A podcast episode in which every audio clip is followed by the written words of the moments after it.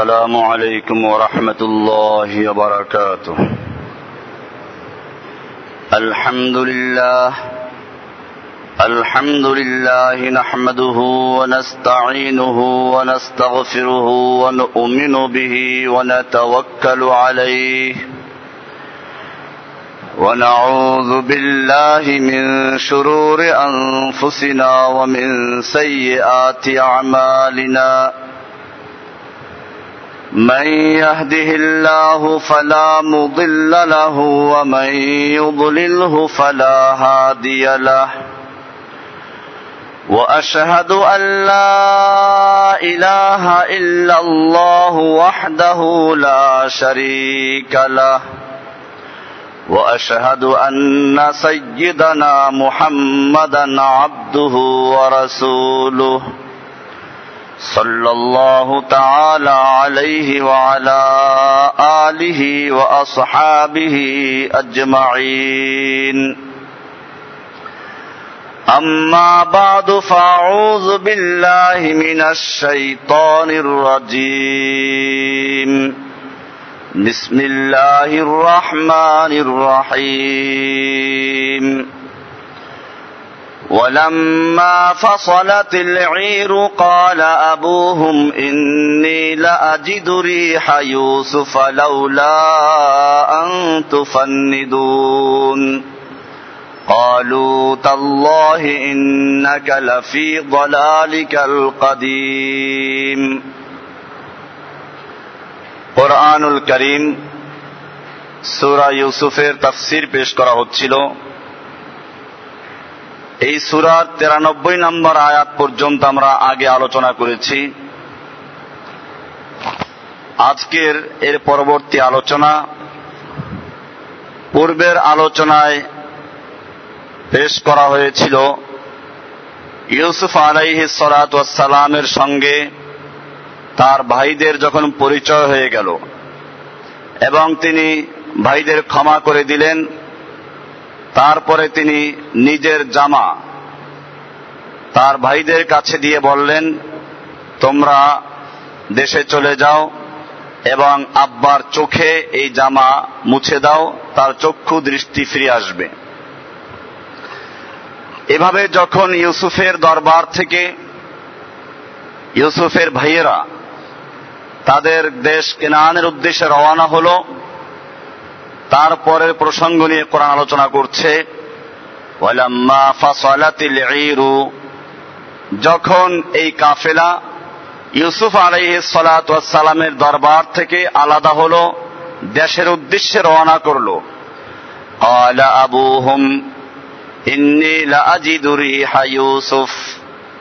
তখন তাদের পিতা ইয়াকুব আলাইহ সালাম সেই কেনানে বসে বললেন ইউসুফ। আমি ইউসুফের ঘেরান পাচ্ছি। যদি তোমরা আমাকে প্রলাপকারী বা পাগল হয়ে গিয়েছি, এমন অপবাদ না দাও, তা আমি বলব, আমি ইউসুফের ঘেরান পাচ্ছি। এ কথা যখন বললেন, তার পরিবারের লোকেরা তাই বলল যেটা উনি আশঙ্কা করেছিলেন, তারা বলল আলু কাদিম তারা বলল, আপনি তো সেই পুরাতন বিভ্রান্তির মধ্যে রয়েছেন। আগে যেরকম আপনি বিভ্রান্ত ছিলেন, এখনও বিভ্রান্তই আছেন। এতে বোঝা গেল যে এই পরিবারের মধ্যে ইউসুফ আলাইহিসালাম ছাড়া অন্য কেউ ইয়াকুব আলাইহিসালামকে মূল্যায়ন করতে পারে নাই। বরং তারা মনে করত যে বুড়া মানুষ যেরকম প্রলাপ করে ইয়াকুব আলাইহিসালাম সেরকমই করছেন। এরপরে যখন ইউসুফের ভাইয়েরা ইয়াকুব আলাইহিসালামের কাছে পৌঁছে গেলেন আল যখন সুসংবাদদাতা এসে গেল ইয়াকুব আলাইহিসালামের দরবারে, আলকাহু আলা তিনি সেই জামা ইউসুফ সালামের জামা, ইয়াকুব সালামের চেহারায় মুছে দিলেন, ফারতাদ্দা সঙ্গে সঙ্গে তার দৃষ্টি শক্তি সম্পূর্ণ ফিরে আসলো। আলাম এবার ইয়াকুব সালাম বললেন, আলাম আকুল্লাকুম আমি তোমাদেরকে বলেছিলাম না, ইন্নি আলামু মিনাল্লাহি মা লা তা'লামুন।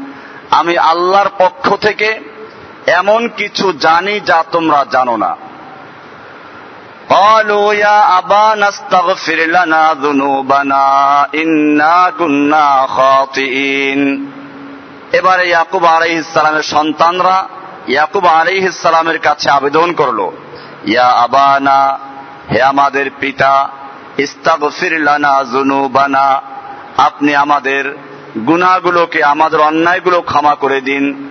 ইন্না কুন্না খাতিন আমরা নিশ্চয়ই অপরাধী, অন্যায়কারী, আপনি আমাদের জন্য আল্লাহর কাছে ক্ষমা প্রার্থনা করুন। বললেন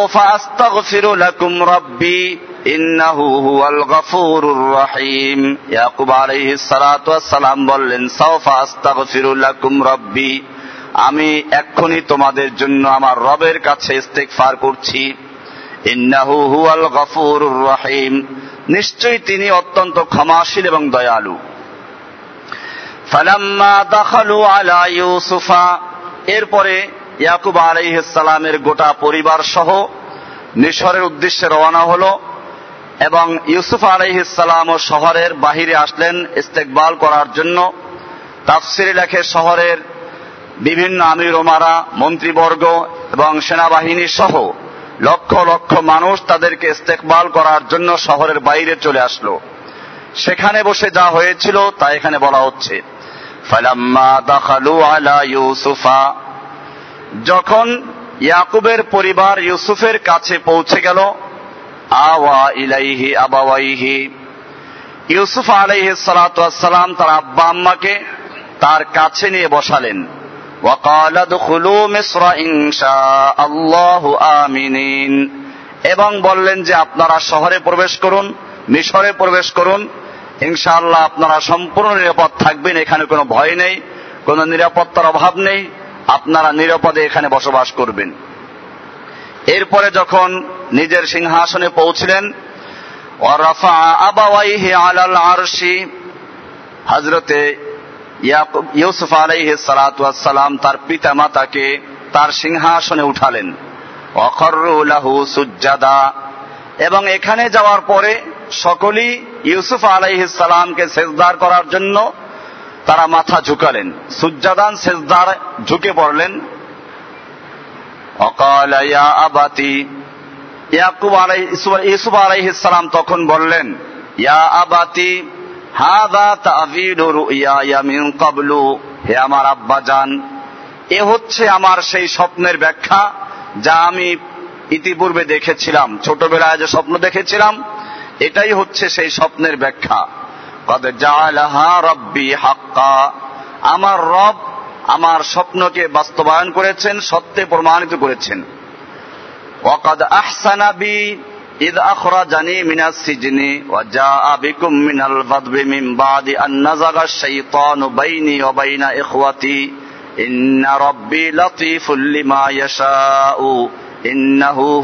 আলিমুল ইয়াকুব আলাই ইউসুফ আলাইহিস সালাম এরপরে ইয়াকুব আলাইহিসালামকে সংক্ষিপ্ত আকারে নিজের এই দীর্ঘ জীবনের একটা বিবরণ দিলেন। অর্থাৎ আহসানা বি আমার রব আমার সঙ্গে সুন্দর আচরণ করেছেন। ইদ আখরা জানি মিনাস সিজিনে, যখন আমাকে জেলের থেকে বের করা হয়েছিল।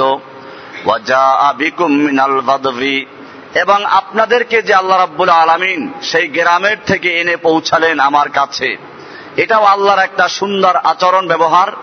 মিম্বাদি আন্নাজাগা শাইতান বাইনি বাইনে খোয়াতি আমার মাঝে এবং আমার ভাইদের মাঝে শয়তান যখন শত্রুতা সৃষ্টি করেছিল, তারপরে আল্লাহ রাব্বুল আলামিন আবার আমাদেরকে মিলিয়ে দিলেন। ইন্না রব্বি লাতিফুল্লিমা নিশ্চয় আমার রব অত্যন্ত সূক্ষ্ম জ্ঞানী। লেমা ইয়াশাউ, তিনি যেটা করতে চান, ইচ্ছে করেন, সেটা বাস্তবায়ন করার জন্য।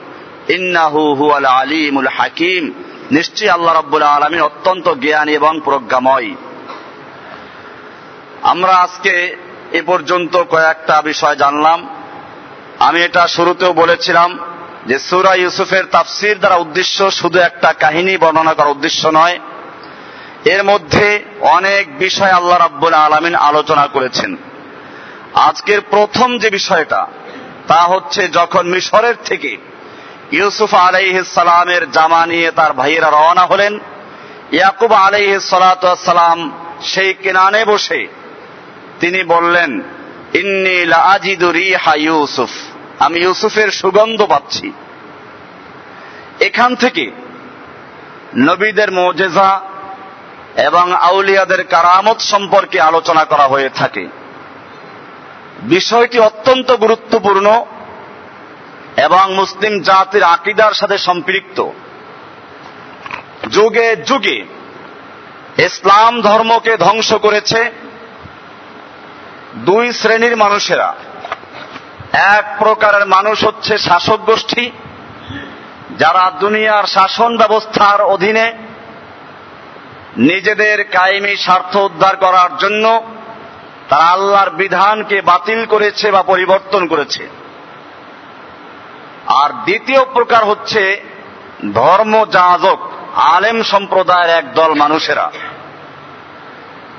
যারা নিজেদের পার্থিব ফায়দার জন্য হোক অথবা অজ্ঞতার কারণে হোক, তারা ধর্মকে পরিবর্তন করেছে, বাড়াবাড়ি করেছে বা ছাড়াছাড়ি করেছে।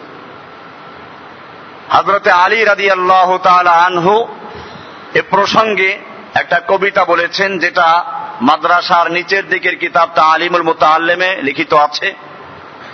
তিনি আক্ষেপ করে বলেছেন, ওয়াহাল আফসাদাদ্দিন ইল্লাল ইল্লাল মুলুকু আহবারু সুইন ওয়া রহবানুহা। ওয়াহাল আফসাদাদ্দিনা দিনকে যুগে যুগে ধ্বংস কি অন্য কেউ করেছে। ইল্লাল মুলুকু। এক প্রকারের শাসক গোষ্ঠী। আর দ্বিতীয় প্রকার হচ্ছে একদল বিজ্ঞ আলেম এবং একদল আবেদে জাহেল, আবেদ, মূর্খ আবেদ। এরাই যুগে যুগে ইসলামকে ধ্বংস করেছে। আমরা বর্তমানেও দেখি যে একদিকে শাসক গোষ্ঠী ধর্মকে জীবনের বিশাল অঙ্গ অথবা রাজনীতির থেকে আলাদা করে ফেলেছে। দিন, রাজনীতিকে ধর্মের থেকে বিচ্ছিন্ন করা। এটা ছিল যুগে যুগে শাসক গোষ্ঠীর একটা মূল নীতি। বর্তমানেও তার ব্যতিক্রম নয়। আমি নির্দিষ্ট কোন শাসকের বিরুদ্ধে বলছি না। এটা আমি সবসময় স্পষ্ট করে দেই যে আমার কাছে নির্দিষ্ট কোন দল বা বর্তমান সরকার আর অতীতের সরকারের মধ্যে কোনো পার্থক্য নেই। আমরা কোরআনের স্পষ্ট কথা বলি এবং মনে করি, যেই শাসক সে যেই হোক না কেন, পুরুষ হোক, নারী হোক, বা যে কোনো দল হোক, যতক্ষণ পর্যন্ত আল্লাহর কোরআন তথা আল্লাহ নবীর সুন্না মোতাবেক রাষ্ট্র পরিচালনা করে না, তারা ইসলামিক সরকার না। এটাই আমাদের পরিষ্কার আকিদা।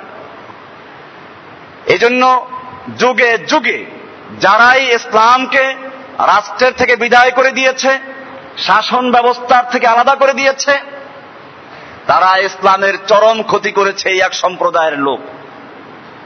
আজকে আমি এদেরকে আলোচনা করছি না। দ্বিতীয় সম্প্রদায় হচ্ছে আলেম একদল বিজ্ঞ আলেম, অপরদিকে কিছু তাদের বিজ্ঞ জাহেল আবেদ।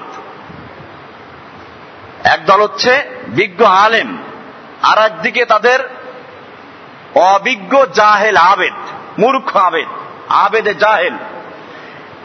এই শ্রেণির লোকেরা যুগে যুগে ইসলামের যে ক্ষতি করেছে, কোরআনুল কারিমতা তুলে ধরেছে। কোরআনের একাতে স্পষ্ট বলা হয়েছে, ইত্তাখাযু আহবারাহুম ওয়া রুহবানাহুম আরবাবাম মিন দুনিল্লাহি যুগে যুগে ইহুদি খ্রিস্টানেরা, অন্যান্য ধর্মের লোকেরা, তাদের নবী, অলি বুজুর্গদেরকে, আহবার এবং রুহবানদেরকে, আলেমদেরকে এবং আবেদদেরকে, বর্তমান সময়ে পীর বুজুর্গদেরকে মনে করতে পারেন, এদেরকে তারা রব বানিয়েছে। আদি ইবনে হাতেম রাদি আল্লাহ আনহু, হাতেম তাইর পুত্র মক্কার বড় দানশীল ছিলেন আরবের প্রখ্যাত ব্যক্তি। দানবীর হাতেম তাই নামে প্রসিদ্ধ ইতিহাসে। তার ছেলে ছিল একজন খ্রিস্টান আলেম। ইসলাম গ্রহণ করতে আসলেন, তখনও তার গলায় ছিল সেই কুরুশ। তিনি এসে আল্লাহ রসুল সাল আলাইসাল্লামকে এই আয়াত তেলাওয়াত করতে শুনলেন। ইত্তাখাজু আহবারাহুম আরহুবানাহুম আরবাবাম মিন দুনিল্লাহি। ইহুদি এবং খ্রিস্টানেরা তাদের আহবারদেরকে এবং রুহবানদেরকে, আলেমদেরকে এবং পণ্ডিত ব্যক্তিদেরকে এবং বুজুর্গদেরকে তারা আল্লাহর পরিবর্তে রব বানিয়েছিল। এই আয়াত শুনে আদি ইবনে হাতেম বলেন, ইয়া রাসূলুল্লাহ, আমার আপত্তি আছে, প্রশ্ন আছে। আমি একজন খ্রিস্টান আলেম এবং এহুদি ধর্ম সম্পর্কে আমার বেশ জ্ঞান আছে। এই দুই ধর্মের লোকেরা কখনোই তাদের আলেমদেরকে রব বানায় নাই। কোরআনের এই বক্তব্যের উপরে আপত্তি করল। আল্লাহ রাসুল সাল্লাম তিরমিজের হাদিস, মুসনাদ আহমদের হাদিস, আরও বিভিন্ন কিতাবে আছে হাদিসটা। আল্লাহ রাসুল সাল সাল্লাম বললেন, তাহলে শুনো, তোমাদের আলেমগণ এবং ধর্মীয় পণ্ডিতগণ যেটাকে হালাল বলে বলে, এটা তোমরা হালাল বলে বিশ্বাস করো, যদিও আল্লাহর কেতাবে হালাল না। আর যদি তারা হারাম বলে, ওটা হারাম বলে মেনে নাও। যদি আল্লাহ হারাম করেন নাই, বিষয়টা এরকম কিনা? বলে হ্যাঁ তা তো হয়। বলে তার এটাই রব বানানো হচ্ছে। কারণ হলো, এই কাজগুলো হচ্ছে রবের কাজ, আল্লাহর কাজ। এই কাজগুলো যে করে, সেই রব হয়ে যায়। এই কাজগুলো যে করে, সেই রব হয়ে যায়। বোঝা গেল, আগের যুগে যেরকম ভাবে পীর বুজুর্গদেরকে আলেমদেরকে রব বানানো হয়েছিল, বর্তমানেও এরকমই পথ চলছে। আল্লাহ রাসুল সাল্লাম বলেছেন যে, আমার উম্মত বনে ইসরায়েলদের পূর্ণ অনুসরণ করবে, হাজওয়ান নাল এমনকি তাদের মধ্যে কেউ যদি তার মায়ের সঙ্গে প্রকাশ্যে জেনা করে থাকে, আমার উম্মতের মধ্যে তাও সংঘটিত হবে। তাদের মধ্যে কেউ যদি গুই সাপের গর্তে ঢুকে থাকে, আমার উম্মত তাই করবে। এরপরে বললেন যে শুধু তাদের অনুসরণ করবে তাই নয়। জেনে রাখো, বনে ইসরায়েল বাহাত্তর ফেরকায় বিভক্ত হয়েছিল। আমার উম্মত অচিরে তেহাত্তর ফেরকায় বিভক্ত হবে। কুল্লু হুমফিন্নার এই সবগুলো জাহান্নামি হবে। ইল্লা মিল্লাতান ওয়াহিদা। শুধুমাত্র এক দল জান্নাতি হবে। একটা দল মাত্র নাজাত পাবে, মুক্তি পাবে। সেই একটি দল কারা? তাদের কি পরিচয়? আল্লাহ রসুল সাল্লাহ কি বলেছেন খুব ভালো করে শুনবেন। আল্লাহ রসুল সাল্লাহ সাল্লাম বলেন নাই, অমুক তরিকা, তমুক তরিকা। আল্লাহ রসুল সাল্লাহ সাল্লাম বলেছেন, মা আনা আলাইহি ওয়া সাহাবি। আমি এবং আমার সাহাবাহিক আমরা যেই পথে, যেই মতে, যেই তরিকে আছি, এই তরিকায় যারা চলবে একমাত্র তারাই নাজাত পাবে, বাকি সব জাহান্নামী। পরিষ্কার হয়ে গেল। আমি এবং আমার সাহাবা। এখন অন্য বুজুর্গদেরকে আমরা মাপবো যদি সাহাবা একরামদের আদর্শের সাথে মিলে, তাহলে আমরা ওকে তাদেরকে আল্লাহওয়ালা মনে করতে পারি। কিন্তু যদি সাহাবা একরামদের আদর্শের সঙ্গে না মিলে, আল্লাহর নবীর জীবনের আদর্শের সাথে না মিলে, তাহলে সে ব্যক্তি আল্লাহওয়ালা হতেই পারে না। কোরআনুল কারিম স্পষ্ট করে দিয়েছে। আল্লাহ রসুল সাল্লামকে বলা হচ্ছে আমি আলোচনা আগেও করেছি যে আল্লাহ রসুল সাল্লাহ একটা সোজা দাগ দিয়েছেন। আমার সামনে মেশকাত কিতাব খোলা আছে, এই কিতাবের ত্রিশ পৃষ্ঠা দৃষ্টি আছে। হত্যা হত্যান মুস্তাকিমান একটা সোজা দাগ টানলেন। এরপরে ডানে বামে আরও অনেকগুলো দাগ দিলেন। এরপরে মধ্যখানে হাত মাঝখানে দাগে হাত রাখলেন, তারপরে বললেন, হাদা সাবিরুল্লাহ এটা হচ্ছে আল্লাহর রাস্তা। সোজা রাস্তাটা আল্লাহর রাস্তা। ওয়াহাদিহি সুবুলু সুবুলু শায়াতিন। আর এই যে ডানে বামে অনেকগুলো রাস্তা, এগুলো হচ্ছে শয়তানের রাস্তা। কথাটা কি আমার না হাদিসের? কারও সন্দেহ থাকলে মেশকাত আমার সামনে কোলাস দেখে নেবেন। আমার কথা না, যে আমি বুজুর্গ থেকে শয়তান বলেছি, আস্তাগফিরুল্লাহ, আমি না। এটা একটা হাদিস শোনাচ্ছি আমি। আল্লাহ রসুল সাল্লাম বলেন যে ডানে বামের রাস্তাগুলো হচ্ছে শয়তানের রাস্তা। আলা কুল্লে সাবিল মিনহা শাইতানুন। এই রাস্তাগুলোর প্রত্যেকটা রাস্তার মুখে মুখে এক একটা শয়তান বসে আছে। যখনই কোনো ব্যক্তি এই সোজা রাস্তায় চলতে চায়, সেরাতে মুস্তাকিমে চলতে চায়, তখন শয়তান বলে, এই তরিকায় ঢুকো, এই রাস্তায় ঢুকো, এই রাস্তায় ঢুকো, এখানে নাজাদ পাবে। আল্লাহ রসুল পরিষ্কার জানেন এগুলো শয়তানের রাস্তা। কার রাস্তা? এরপরে কোরআনের আয়াত দিয়ে আল্লাহ রসুল দলিল পেশ করেছেন, ওয়ান্না হাদা সিরাতি মুস্তাকিমান। ফাত্তাবিউহু, এ হচ্ছে আমার রাস্তা একেবারে সরল এবং সোজা। ফাত্তাবিউহু, তোমরা সেই রাস্তায় ইত্তেবা করুন, স্মরণ করো।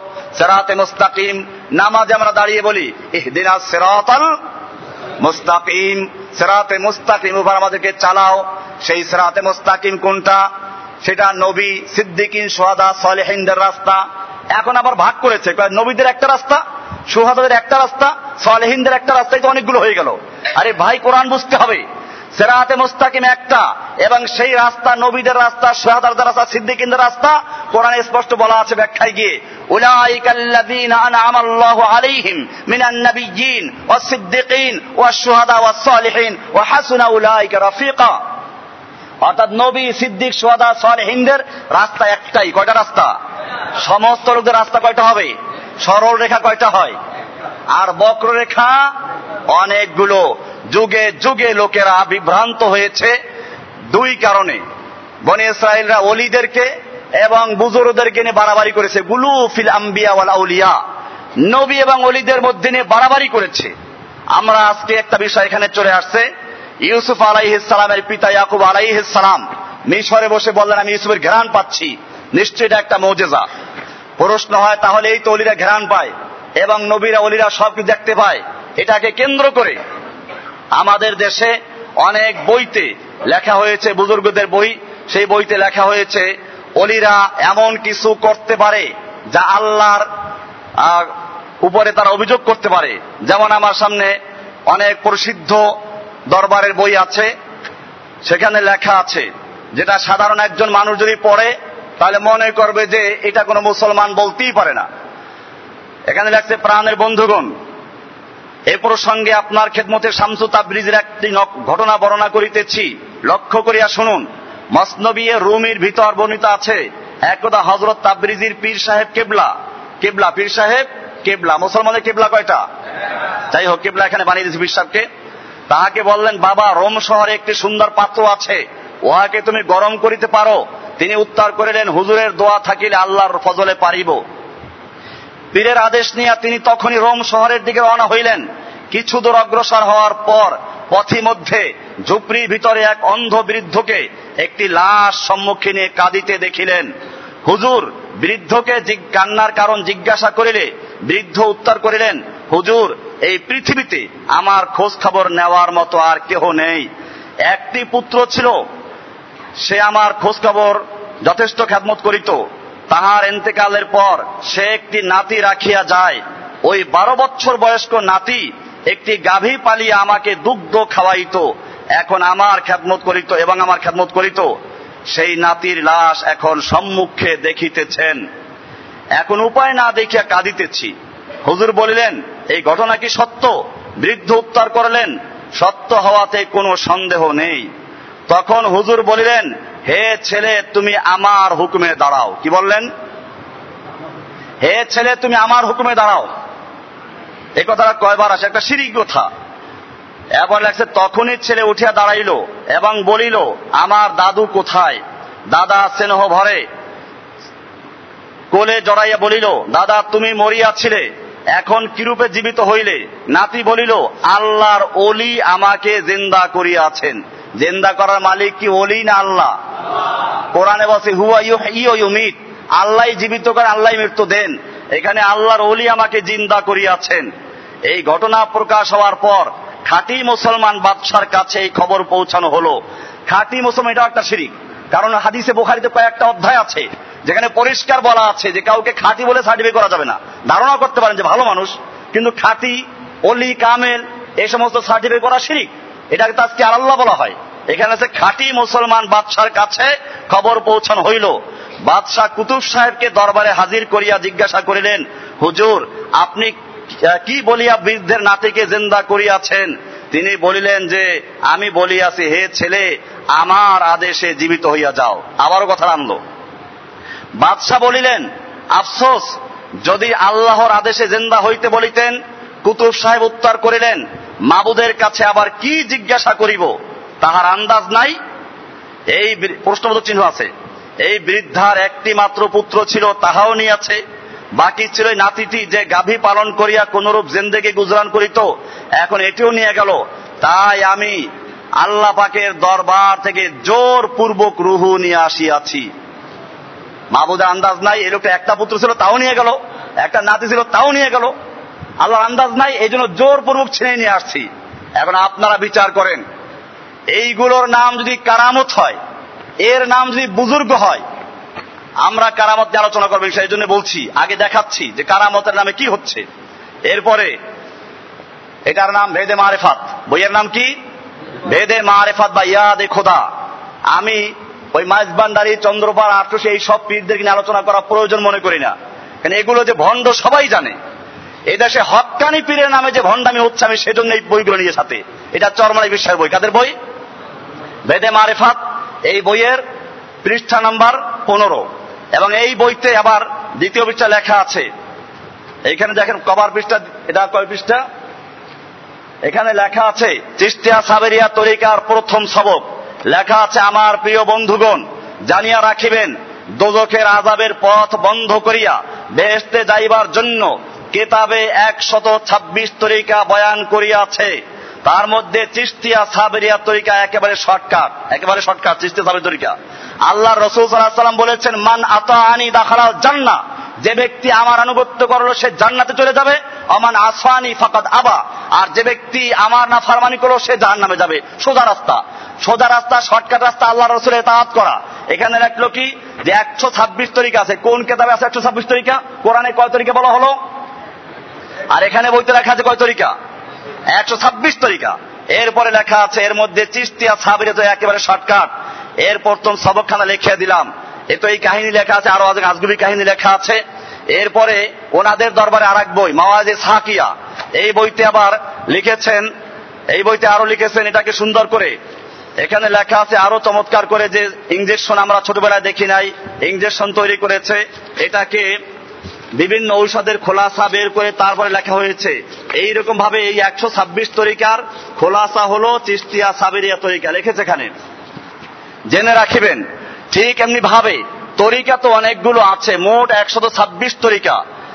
এই একশত ছাব্বিশ তরিকার মূলাক্ষাস হইতেছে ওই তরিকা যার উপর তোমরা আছো, আর যে তরিকায় তোমরা সবক নিচ্ছ। আমরা ছোটবেলায় বয়সে ইঞ্জেকশন দেখি নাই, এখন সব জায়গায় ইঞ্জেকশন দেখা যায়। বিভিন্ন ঔষধের মোলাক্ষাস আর সারাংশ বের করে ডাক্তারগণ ইঞ্জেকশন তৈরি করেছেন। মনে রাখো এরূপ ভাবে ভাই তিস্তিয়া সাবেরিয়া তরিকা একশত ছাব্বিশ তরিকাকে ছোট করে মোলাক্ষাস বা সার, একশত ছাব্বিশ তরিকাকে ছোট করে মাসায়েক গুণ এক তরিকা দিয়েছেন। এই তরিকার জিকির অল্প, কিন্তু তার তেজ বড় বেশি। এমন তেজ যে তার অল্প, যে অল্প জেকের করিলে তোমার অন্তরে আল্লাহর মারেফাতের নূর পয়দা হয়ে যাবে। পেঁয়াজের ঝাঁজের মতো আর কি। এইভাবে লেখছে একশো ছাব্বিশ তরিকা। একশো ছাব্বিশ কোথায় আছে? এরপরে এই বইতে আরও লেখা আছে। এই বইতে আরও লেখা আছে। পঞ্চান্ন পৃষ্ঠা। লেখা আছে, পীরের কাছে মুড়ি হওয়া ফরজ। পাঁচ নামাজ ফরজ, রোজা ফরজ। আমরা পীরের কাছে মুড়ি হওয়া এরকম বলতে পারি? একজন শিক্ষক হিসাবে। একজন শিক্ষক, কোরআন সুন্নার আদের একজন শিক্ষক। একজন মুরব্বী। সেই হিসাবে কেউ সুন্নত বলেছেন। কেউ মুস্তাহাব বলেছেন, একজন আলেমের অধীনে থাকা ভালো, পরামর্শ না ভালো। এটাকে মুস্তাহাব বলেছেন। এই দেশের ভণ্ড পীরগুলো বলেছে ফরজ। আর এখানেও লেখা আছে, পীরের কাছে মুড়ি হওয়া ফরজ। এরপর এই পৃষ্ঠার নিচে লিখেছে, যদি তোমার দুইজন পীর হয়, আর যদি আল্লাহ উভয় পীরকে মাফ করেন, কেয়ামতের দিন নাজাদ দেন। এরপর উর্দুতে লেখছে, উর্দু। এটাকে হাদিস না কোরআন উর্দু লেখছে, আগার আগার, দো পীর, দো ডানা পাকারকে বেহেস্ত মেলে জায়গা কুই হরজ নেই। বাংলায় অনুবাদ করছে আবার পরে পৃষ্ঠায়। তো দুই পীর তোমার দুই ডানা ধরিয়া বেহেস্তে নিয়ে যাবেন, কোনোই ক্ষতি নেই।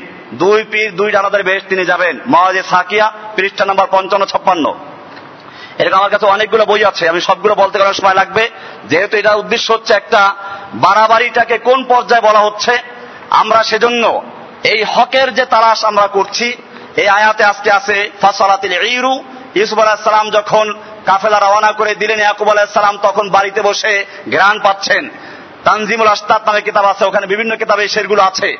এটার বিষয় হচ্ছে এই, আমরা কারামতের আউলিয়া, নবীদের মৌজাদাকে অস্বীকার করি না। নবীদের মৌজাদা হক আহলুসুন্নাল জামার আকিদা হচ্ছে, নবীদের দ্বারা মৌজাদা প্রকাশ হতে পারে। মজেদা মানে হচ্ছে, দিন প্রচারের জন্য সাধারণ লোকদের দ্বারা যেটা অসম্ভব, এমন কিছু প্রকাশ করার নাম হচ্ছে নবীদের থেকে প্রকাশ হলে মোজেজা, আর নবী ছাড়া অন্য কোন আল্লাহওয়ালার থেকে প্রকাশ হলে তাকে বলে কারামত, আর যদি আল্লাহওয়ালা ছাড়া শয়তান থেকে হয় তাহলে ওকে বলা হয় খোরাফাত। এই সমস্ত বিষয়গুলো আমাদের ক্লিয়ার করা। আমরা দেখি আল্লাহ রসুল সাল্লাম সহ নবীদের জীবনে অনেক মৌজুদা হয়েছে, অলিদের জীবনে অনেক কারামত হয়েছে। সেই কারামতগুলোর জন্য শর্ত হচ্ছে কারামত কোন ক্ষমতার নাম নয়। এটাই আহলুসুন্নাল জামার আকিদা। কারামত মোজেজা, এটা হচ্ছে আল্লাহর নিয়ন্ত্রণে।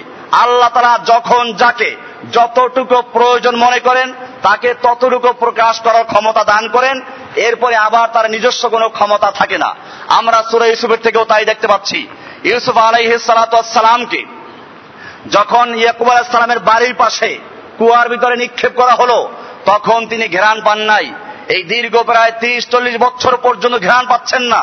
এরপরে যেদিন ইউসুফ আলাহিসাল্লাম জামা দিলেন, তার ভাইদেরকে রওনা করে দিলেন, এবারে ঘেরান পাচ্ছেন ইন্নিল আজিদুরি হা ইউসুফ। আমি ইউসুফের ঘেরান পাচ্ছি। কেন তুমি এই চল্লিশ বছর পর্যন্ত ঘেরান পাও নাই কেন? ইয়াকুব ইউসুফ যখন তোমার বাড়ির পাশে কুয়াই ছিল, তখন ঘেরান পাও নাই কেন? কবিতা বলেছে, কোন কবি সুন্দর তর্জ উত্তর দিয়েছেন।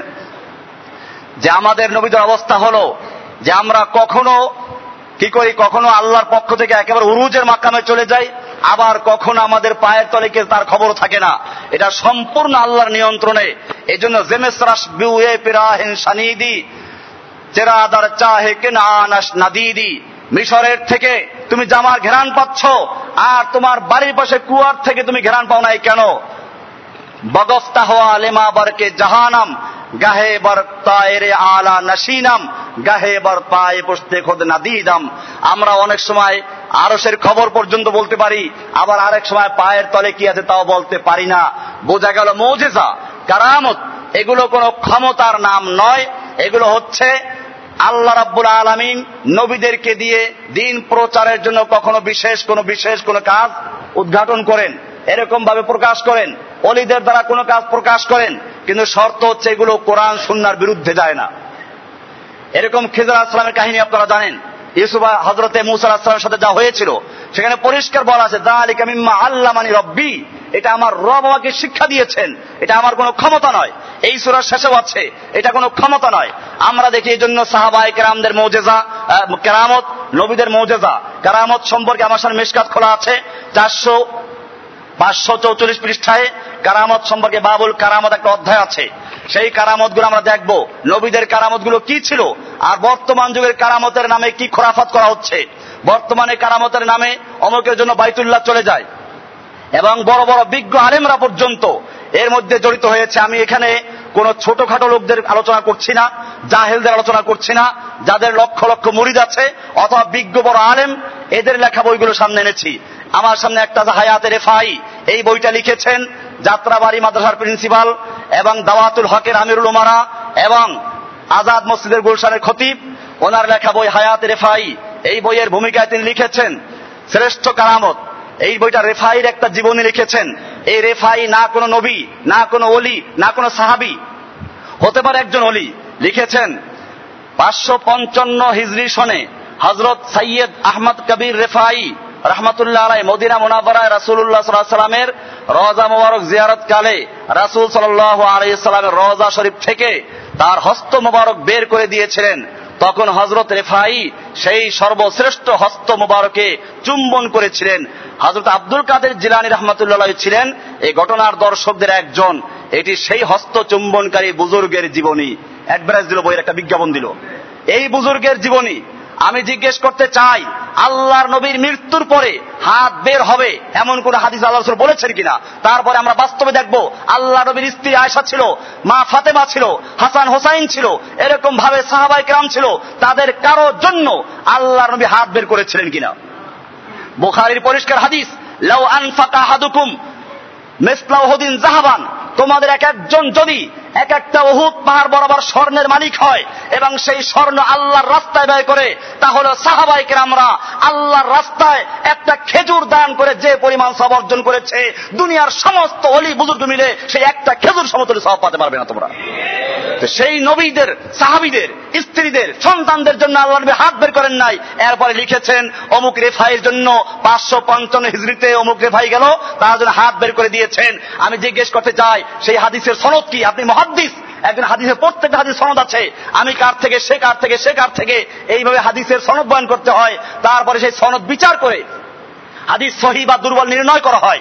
এত বিশ্লেষণ করা রসুল হাদিসের জন্য। আপনি যেখানে লেখলেন, সেই দর্শকদের মধ্যে আব্দুল কাদের জেরানি একজন ছিল। আব্দুল কাদের জেরানি কাকে বলেছে এটা? কি এর সনদ আছে? এইভাবে, এই বাড়াবাড়ির নাম। এগুলো হচ্ছে এহুদি খ্রিস্টানরা যেভাবে অলিদেরকে বুজুরদেরকে যেভাবে বাড়াবাড়ি করেছে, আমাদের ইসলামের মধ্যেও সেই একই পদ্ধতিতে বাড়াবাড়ি এবং অলিদেরকে নিয়ে আল্লাহর আসলে বসাবার পায়তারা হচ্ছে। এরকম আমার সামনে আরও আছে তাজকির আউলিয়া। আমি সবগুলো বলতে গেলে অনেক বই আছে এখানে। এই তাজকির আউলিয়ার মধ্যে অনেক কাহিনী আছে। এর মধ্যে আছে যে রাবে আবশ্রী হজ করতে গেলে পরে কাবা তার জন্য চলে গেছে। এরপরে ইব্রাহিম আদম হজ করতে কাবা পাচ্ছে না। শেষ দায় পরে গেল, আল্লাহ, আমি কি অপরাধ করেছি, অন্যায় করেছি? আল্লাহ বলেন, তুমি অন্যায় করো নাই। আসল বিষয় হচ্ছে, রাবে আবশ্রী হজ করতে আসতেছে, তার জন্য কাবা চলে গেছে। তার জন্য কাবা চলে গেছে। আমি জিজ্ঞেস করতে চাই, যখন কাবা চলে গেল, তখন কাবায় প্রতি মুহূর্তে তফ হচ্ছে, নামাজ হচ্ছে? সেই লোকদের তফের কি অবস্থা হবে? নামাজের কি অবস্থা হবে? এখন আবার কেউ তাবিল করে কয় যে ছায়া কাবা চলে গেছে, আসল কাবা যায় নাই। আগেটা ভুলে গেছে। আসল কাবা না গেলে, ছায়া কাবা গেলে ইব্রাহিম আদম কাবা খুঁজে পায় নাই কেন? সেটা কি ভুলে গেছো?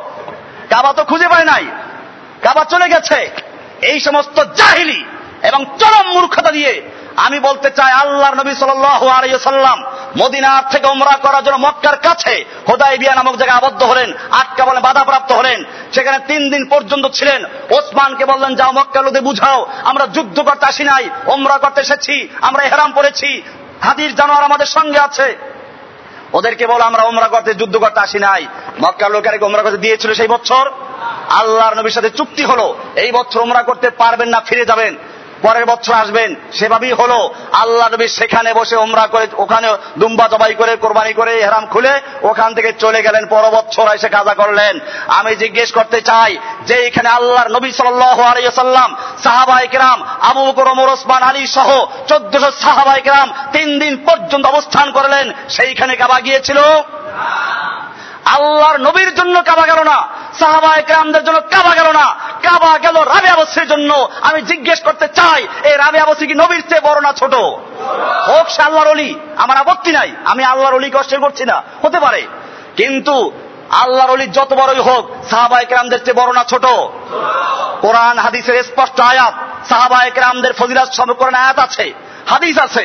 আল্লাহ রসুল পরিষ্কার বলেছেন, যা বলেছি, যে অহুদ পাহাড় বরাবর স্বর্ণের মালিক হয়েও যদি তোমরা সবটা আল্লাহ রাস্তা দান করো সাহাবাই কেরামদের একটা খেজুরের সমতুল্য হতে পারবে না, সেই সাহাবাই কেরামদের জন্য কাবা শরীফ একটু দূরে গেল না, আর রাবে আবশ্রীকে আনার জন্য কাবা শরীফ চলে গেল।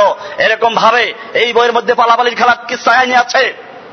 রাবে আবশ্রী হাসান বুঝি পলাবলি খেলাচ্ছিল এরপরে একদিন রাবে আবশ্রীকে হাসান বুঝি খুঁজে পায় না কোথাও। আসমান, জমিন, সাত আসমান সাতজন খুঁজে পায় নাই। শেষ পর্যন্ত যখন পরে দেখা হলো, বলল, রাবেয়া, তুমি কোথায় ছিলে? বলল, আমি আল্লাহর আরও শের তলে গিয়ে পালিয়েছিলাম।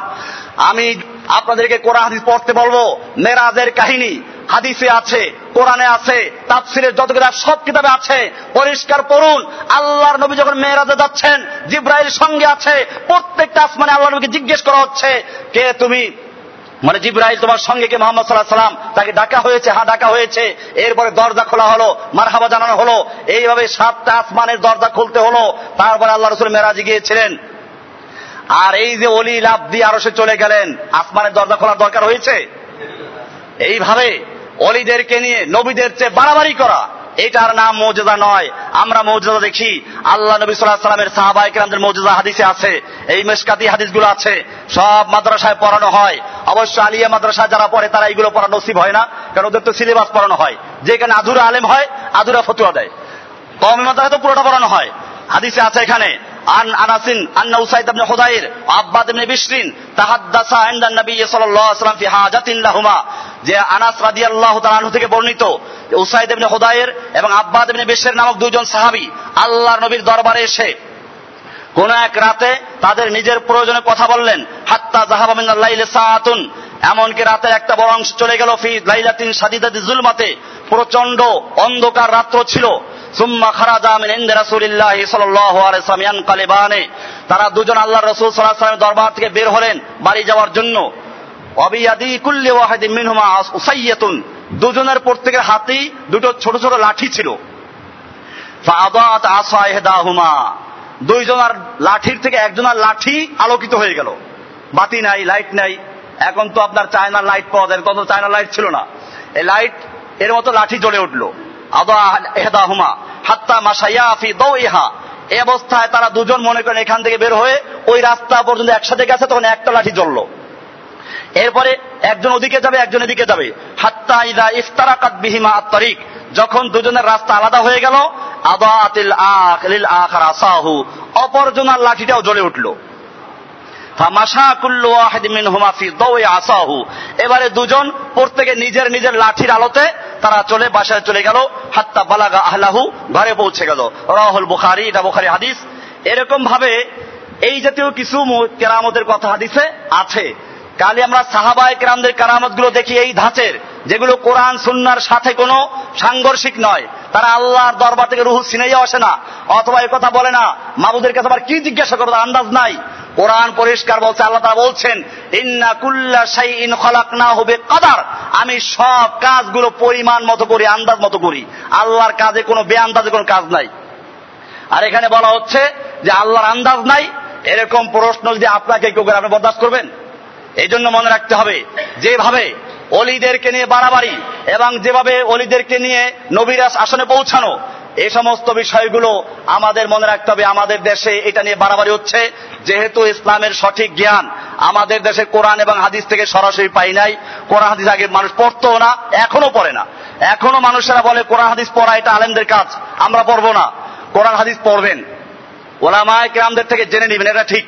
ওস্তাদের দরকার, মুরব্বীর দরকার। যারা কোরআন, হাদিস পারদর্শী, এদের থেকে জানতে হবে। কিন্তু এই বলে কোরআন হাদিস ধরা যাবে না, ছোঁয়া যাবে না, পড়া যাবে না। কেবল যে যা বলবে শুনে নিব। এইভাবেই যুগে যুগে জাতি গুমরা হয়েছে। এই জন্য আজকের আলোচনায় আমি পরিষ্কার করতে চাই, আমরা অলিদের কারামতকে অস্বীকার করি না। তবে ও কারামত সম্পর্কে বুঝতে হবে, কারামত কোন ক্ষমতার নাম নয়, স্থায়ী ক্ষমতা নয়। আল্লাহ তারা যখন যাকে যতটুকু ক্ষমতা দেন, তখন সে পারে। আর যখন ক্ষমতা দেন না তখন করতে পারে না। এটা কোরআন সুন্না মোতাবেক যদি হয় তাহলে কারামত। আর কোরআন সুন্নার বাইরে যদি যাদের কারামত এটা শয়তানের কাজ। কার কাজগুলো? এই জন্য এখানে আছে, ইউসুফ ইয়াকুব আলাহ ইসলাম বললেন, ইন্নি লাজিদুরি হা ইউসুফ। আমি ইউসুফের ঘ্রাণ পাচ্ছি লাউলা তুফান্নিদুন যদি তোমরা আমাকে সেই বিভ্রান্তি এবং পাগল না বলো, তাহলে আমি বলব আমি ইউসুফের ঘ্রাণ পাচ্ছি। লোকেরা বলল, তার পরিবারের লোকেরা বলল, কলু তাল্লাহি দালালিকাল কাদিম। নিশ্চয়ই আপনি সেই পূর্বের গুমরাহির মধ্যেই আছেন, বিভ্রান্তির মধ্যে আছেন। এই একটা বিষয় ছিল আর একটা বিষয় আজকে আজকে আলোচনার মধ্যে, সেটা ইনশাল্লাহ আজকে চাইছিলাম আলোচনা করার জন্য। দ্বিতীয় বিষয় যেটা, সেটাও আরও এক বিভ্রান্তি।